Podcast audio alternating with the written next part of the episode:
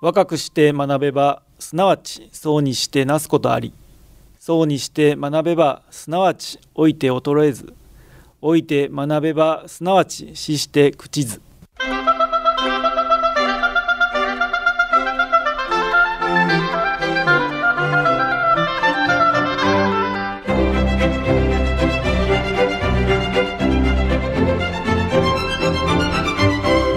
兵庫ラジオカレッジ。今朝の俳句。白桃の紅色ほのか篠の皿。白桃の紅色ほのか篠の皿。木村久美子。甘みたっぷりで滑らかな味の白桃。気品ある香り上品な姿。乳白色になったら食べ頃です。桃の淡い紅色が篠焼きの色に似ています。美味しそうですね。さて今朝の兵庫ラジオカレッジは作家で作詞家の松山武さんのご出演でイムジン川をお届けします。今朝の講座は障害聴講生対象の課題番組です。障害聴講生の皆さんは講座を聞いて感じたことをはがき1枚400字程度にまとめ事務局まで提出してください。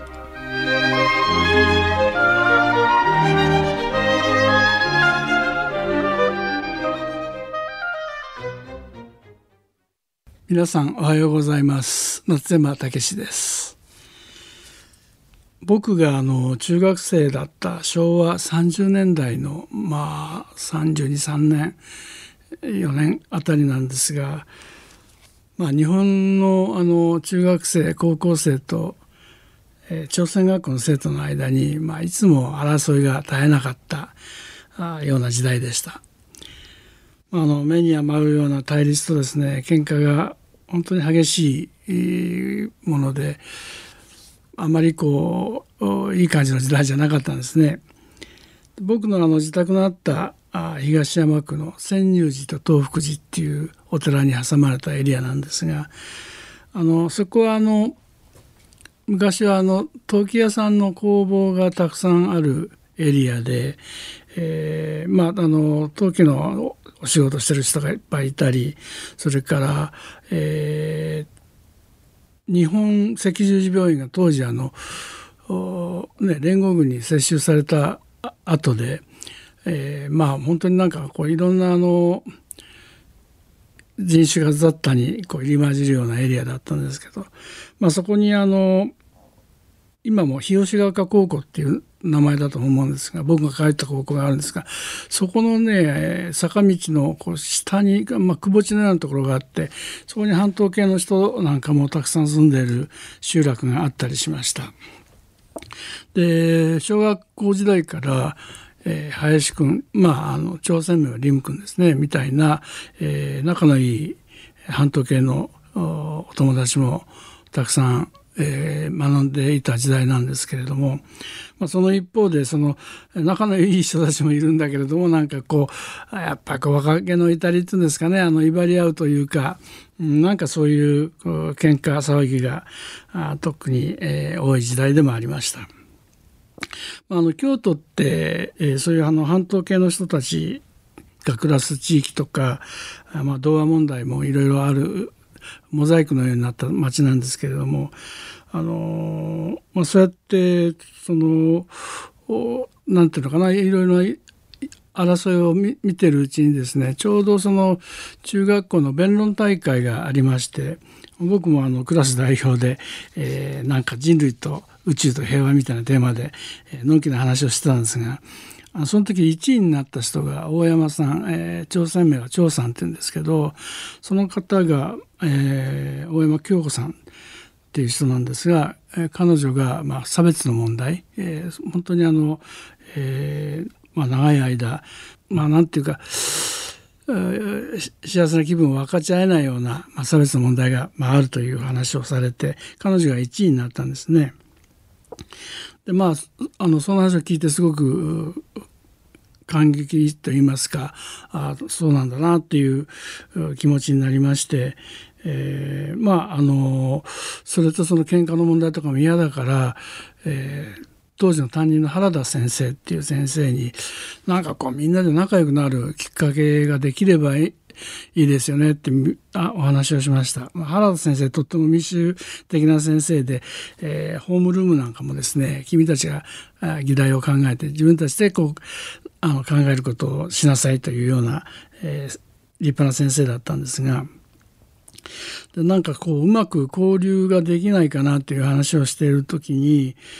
彼らはとってもサッカーが当時から強かったんですね。でサッカーの試合をすればなんかこうお友達もできんじゃないかなっていう話を先生としてあそれはいいねという話になりました。でそこであのどういうのかな学校の方は自分がその話をまとめるから、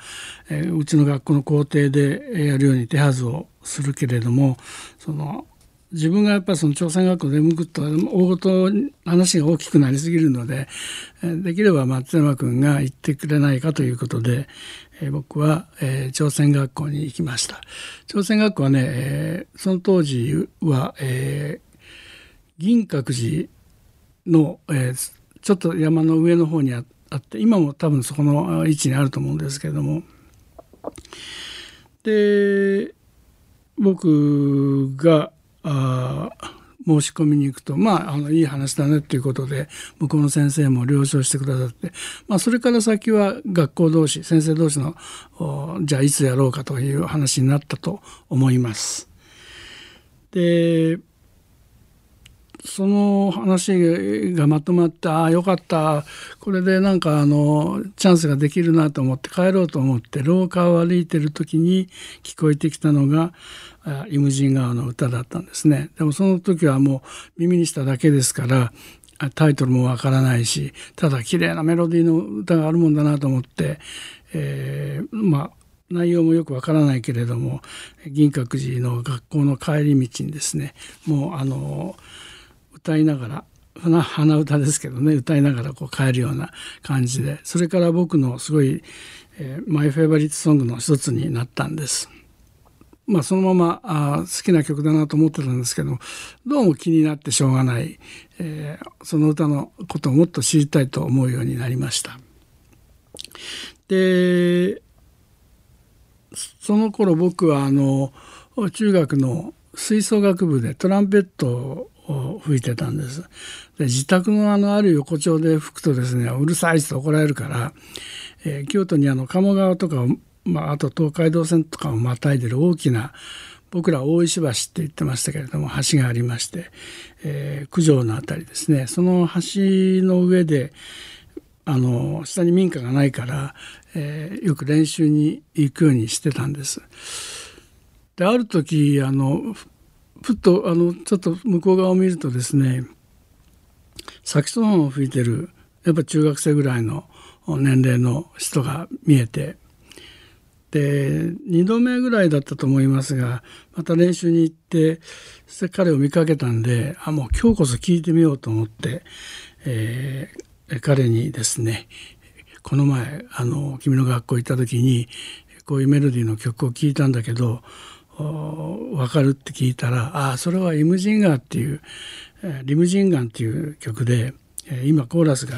やってるんだけれどもえそれが気になったんですかって言ってくれて、うん、あのとても内容を知りたいと思うから教えてほしいと言いました。そうするとあのムン君って言うんですかムンガンス君って言うんですが彼がじゃああの自分のあの兄弟が妹さんだったと思いますがあ、えー、コーラス部でやってるから譜面とかもらってきてあげるようにあのしましょうということで、まあ、また今度会う会う時にあの渡すからっつって何日かの後にですねまた約束した時に、えー、橋の上へ行くと彼が譜面とそれから朝鮮語小辞典っていう小さな日朝語小辞典かな？あの日本語と朝鮮語の大訳をした、え小さい辞典を僕に渡してこれで調べてみてっつって、え渡してくれたんです。でそれを、まあ、僕もハングルは知りませんでしたから一生懸命覚えましてですね、まあ、若いから頭に入るの早かったのかもしれませんね。で朝鮮語でね確かあの1番があったと思います。で2番3番を訳してみたんだけど結構あのこっちの水は甘いぞそっちの水は苦いぞみたいなこう、まあ、プロパガンダの歌だったんですね。だからまああの内容はとてもよくわかるようになりました。で、まあ、ちょうどその時代というのはあ1950年代にあの北朝鮮で作られた歌なんですが作詞者の方も作曲者の方も、えー、朝鮮動乱の時に本来はあの今の韓国側に生まれて育った人なんですが朝鮮の動乱の時ってなんかあの、えー、米軍が攻め上がったり、えー、北朝鮮の軍隊がこうプサンの方までこう降りてきたりとかですね、えー、激戦がいろいろ続いて行ったり来たりになってその時にあの、まあ、故郷から引き離された人がたくさんいたんですがその作詞家の方もえー、作曲家の方も南出身の人だったんですね。でちょっとこう望郷の気持ちが込められた歌でもあったわけです。まあそのままこう何年かが経つんですけれどもまあその相変わらず僕のあ大好きな歌の一つであったけどちょっと忘れかけてた時代があります。っていうのは僕も高校生になっていろいろあの美術の高校行ってて実習するあの絵を描く時間がすごい必要だったりあのもう吹奏楽部ではありませんからちょっと音楽から離れた時期がありました。その頃よくあの聞いてたのはちょっと生意気なんですけど大学生のお兄さんたちに混ざってモダンジャズの喫茶店によく行くようになってたんですね。でモダンジャズなんかの世界にこうもう傾倒してたもんだからあまりこうどういうんですかねこうフォークっぽいものは当時はあまり耳に入ってきませんでした。である時あの高校生同士のあの、まあ、仲間内のパーティーみたいなところがことがありまして四条河原町のあのビルを持ってるオーナーの娘さんが開いたパーティーで、えー、それはね四条河原町の地下だったんですけどねなんかあの昨日合いそうなやつがいて話をしてたんです。でそれはあの実は後のフォーククルセイダーズの北山治君だったんですね。でもその時は彼もまだあんまり音楽に熱心ではなくて、えー、なんかこう好きなことを言い合ってですね高校生らしい、えー、お友達ができたわけです。まあ、まあ、しょっちゅう会ってるわけではありませんでしたけれどもそれであのそれから、えー、ジョン・バイズが歌った「ドナドナ」とかあそれからボブ・ディランとかがこうアメリカですごく音楽的に人気が出てきましてであフォークも面白いなっていう面白いって言いますかね。なかなかあのメッセージソングの時代であの、まあ、ベトナム戦争だとかそういうこともありましたので反戦運動だとかそれからあの学生運動がありましたね。いちご白書みたいなね。でパリなんかでもあの67年ですか？すごいあのサンジェルマンあたりで、えー、学生が、まあ、暴動といいますかね。あの、えー、訴えることいっぱいあって、えー、大騒ぎをした時代でした。日本ももちろんその、えー、政治的に、えー、大荒れな時代だったわけですけども。でそのフォークがちょっとその一方で、えー、流行り始めた頃にうちの近所にあの福井さんという姉妹が引っ越してこられたんですね。でその福井さんは後に加藤和彦の最初の奥さんになる福井美香さんお姉さんの方ですね。それからあの近所付き合いだからあのお友達になって話してたらボーイフレンドができたっていうんで。えー、あの素敵なやつなのじゃあ合わせてっつって福井さんの家で、えー、あったんですけれどもなんかすごいスマートなね、えー、彼は、まあ、京都生まれらしいんだけど、まあ、東京育ちでなんか僕らとちょっとあの違う雰囲気を持った、えー、加藤和彦君がそこにいました。であの僕ら見たことないようなマーチンのグランドコンサートってすごいこういいギターなんか持っていたりしておすごいな東京のやつはすごいなと思ったことがあるんですけどなんかそんな話をしてるうちにあのいや実はフォークグループやってんだよっつって、えー、あじゃあ一回遊びに行こうっつって遊びに行ったんですね。そしたら何年か前にやった北山治君もそのメンバーで、えー、練習場所が北山君の実家のあのお父さんの、えー、病院だったんですね。あこれはすごい奇遇だねみたいな話で、まあ、その頃にあの、まあ、自分たちで自作の歌を作ればいいんじゃないのって、まあ、福井美香さんが言うんで、えー、また加藤君はあの作曲ができるし、えー、松山君は詩が書けるじゃないっていう話でそれでまあ一番最初に作ったのは帰ってきた酔っ払いだったわけです。でそんなこんなでなんか、えー、話してるうちに、えー、実はあの加藤北山あとアマチュアのあの芦田君とか言ったんですけど平沼君とかの彼らが得意としていた歌はみんなちょっとコミカルな歌だったんですね。でとてもコミカルな歌で人気で、えー、あの面白いバンドだなと思ってたんですけどあひょっとしたらこの人たちにそのコミカルなことで受けてる人たちにちょっとシビアっていうかね、えシリアスな面がある「イムジンガー」って歌を歌ってもらったらどうだろうと思って、え彼らに、え歌を紹介したんです。で練習し始めたらあの一番の、まあ、日本語を訳した歌詞とあ朝鮮語の一番しか僕も覚えてなかったので練習したらあこれ短すぎてダメだよっていう話をになりましてで北山君が「持ってきた責任取れよお前」っつって言ったので、まあ、2番3番僕がそれからあ書き足したというかまああのどういうんですかね僕らのその平和であるとか人と人がうまくあの、ね、交流できるような時代が来ればいいなという思いを込めて、えー、まあ日本語訳の「イムチンガー」が完成しました。でその次のコンサートの時にですね、えー、彼らがステージに立って、まあ、あのコミカルな歌でわーっと受けてるところだったんですが北山君がこれから歌うとよく聴いてくださいって言って、歌い始めたのが「イムジンガー」だったんです。とそうするとやっぱりあのそういう気持ちになってくれる人が多くいたんだと思いますが本当に急に会場がシーンとしましてねでイムジンガンが終わってしばらくシーンとしたんだけども大きな拍手が、えー、起こりました。あなんか僕らの思いが通じたのかなと思って、えー、嬉しくなったのを思い出します。でそれからあのアマチュア時代の思い出にみたいな感じで北山君の発案で「えー、ハレンチ」っていうあのアルバムを作ったんですけれどもそれがあの最初300枚作って、まあ、仲間内が買ってくれると思ったんだけどなかなか、えー、売れ行きが良くなかったんですが、えー、ラジオ関西のですねある女性のディレクターの方が「あこれ面白い」って言って帰ってきた酔っ払いをいっぱいかけてくれたんですね。それであのなんかフォークルは目をつけられてですね、えーまあ、プロとしてデビューすることになりました。でまああの帰ってきた酔っ払いは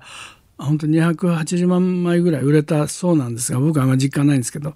えー、それでまあその第2弾として、えー、東芝レコードが用意したのがイムジンガーだったんですね。でもまあその当時はまだこうどういうんですかね大人の世界でもやっぱりこうまだこう理解し合えない時代が続いていまして。まあ、クレームがついた。要するにこの歌の作者の名前がはっきりちゃんとしてないよっていうのとあと、えー、国名ですね、えー、朝鮮民主主義人民共和国っていうのが入ってないじゃないかとか、まあ、そういうあれでそれとあの韓国の方もなんでその日本でこんな歌作んだみたいなまあいろいろあっちからこっちから火の手が上がりまして、えー、あえなくですね、えー、何十万枚か売れると思って、えー、プレスしたレコードがそのまま封印されて、えー、お蔵入りになってしまったんですね。まあ、その後あの僕はあの盗作をしたんじゃないかとかいろいろ書かれたりしちょっとなんかねトラウマになるようなことがありましたがまああのやっぱ歌の力ってすごくてですねそうやって否定された歌であってもたくさんの人があの歌い継いでくれていたんですね。僕があもうちょっと諦めかけたっていうかまあその、ね、悲しい思い出すぎたので忘れようとしてたある日ですね、えー、相田さんっていうソニー系のレコード会社の人から連絡がありましてあのちょうど日韓共同開催のあのサッカーのワールドカップですね、えー、が開かれる前にですねなんかこうテーマになるような歌はないかと思って相田さんは上田正樹さんたちと一緒にあの韓国に渡ってですねいろいろ音源を探しておられたそうなんです。でもなんかピンとくる曲がないなと思ってもうじゃあしょうがないから日本帰ろうと思ってその前に、えー、インディーズのレコードとか CD を扱っているお店があるのでちょっと覗いてみようと思ったらあのそこにですね勤めていた若いあの店員さんがね韓国の人ですがあの日本のお客さんあの僕日本語で歌える歌あるんですって歌ってくれたのがイムジンガーだったそうです。それでああこれがあったと思って相田さんは、えー、帰国してすぐに、えー、僕に連絡をしてくれましてこれはあのもう一度本当にちゃんと世に出さなきゃいけない歌ですよってそう熱心にまあ言ってくれてですね。じゃああのちょっとどういうんですかね。前みたいにこうあの否定されるかもしれないけどとりあえずあの若い世代に受け継いでほしいからと思って、まあ、僕の息子もあの音楽をやっているので彼と彼の友達に、えー、アレンジさせて、えー、それからあのキム・チャンス君っていうとってもあの声の綺麗な歌い手を相田さんが探してきてくれてで、まあ、僕がプロデュースするような形で、えー、レコーディングをしました。で CD を出してみたんですがもうその時誰もあのまあそんなにあのね、えー、大量にあの CD を作ったわけじゃないんですけども、まあ、それにしても何のクレームも来ない、えー、むしろあの懐かしいって言ってくれる声の方が多かったんですね。それで相田さんたちとあの話をしてるうちにこれちょっと権利がそのはっきりしないのは良くないよっていう話になって、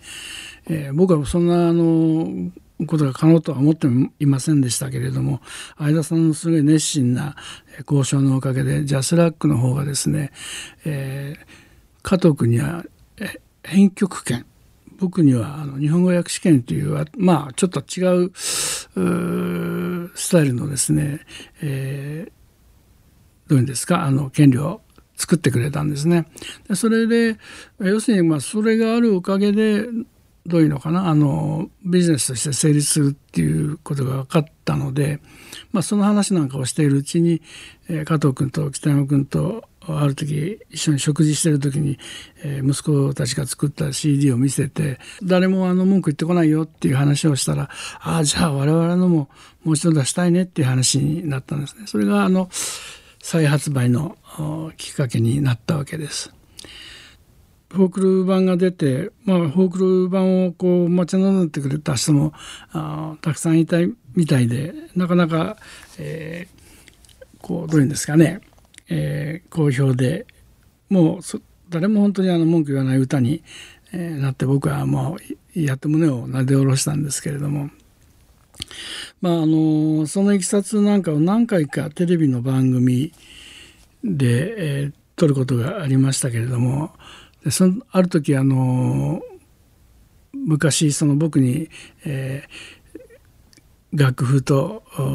辞典をくれたムン君の話になるんですけれどもどうもその辞書はですねムン君が一生懸命あの新聞配達で、えー、アルバイトをして、えー、貯めたお金で買ったやつを僕にあのくれたそうです。彼はそのあの後割と早くしてねあの病気して亡くなられたんですけれどもなんかあの彼はその僕とその M ジンガを通じて、えー、いろんなこう思い出があるのが自分のその人生の思い出だと、えー、言ってくれていたそうです。まあ、あの人と人の出会いがいろんなあのきっかけになってですねいろんなものが生まれる一つのエピソードだと思いますけれどもまああの割と早くいろんなことにあの気が付くようなあまあなんとか生意気なあ子供だった僕だったんですけれどもそのおかげで、まあ、ああいう歌に巡り合うことができて、えー、どうですかねいろんな人とああまたいろんな話ができるようになったことを、えー、とても幸せだと思っております。今朝は作家作詞家の松山武先生にイムジン川にまつわるエピソードについてお話しいただきました皆さんの中にも大変懐かしく思われた方も多いのではないでしょうか。ご存知の通り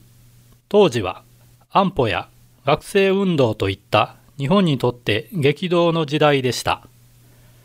このような時代に偶然中学生が耳にした外国の曲から生まれた歌が若者によって世の中に広まろうとした矢先に意図しない時代の波に翻弄され封印されてしまいましたその後の時代の変遷を経てある偶然から奇跡的に世に出ることになった歌は今や国境や時代を超えて歌い継がれる名曲となっています一つの歌にもさまざまな縁や出会い偶然が関わっているのですね。ぜひ皆さんご自身についても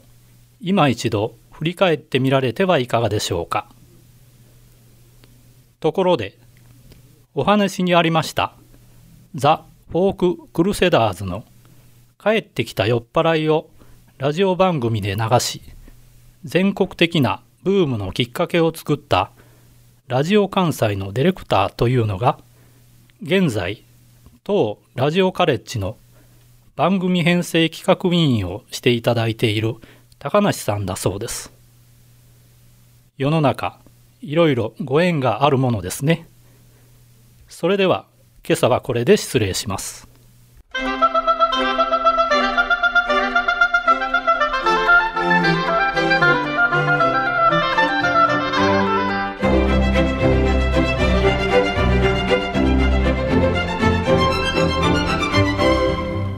ラジオカレッジ。今朝はイムジン川を兵庫ラジオカレッジの花本博さんよの案内でお届けしました。来週は法律事務所ヒーローリーガルグループ弁護士の岩崎明弘さんで弁護士らしくない弁護士を予定しています。ここで兵庫ラジオカレッジからのお知らせです。第2回中央スクーリングを9月7日木曜日8日金曜日の2日間東加古川にある稲美野学園大講堂で開催します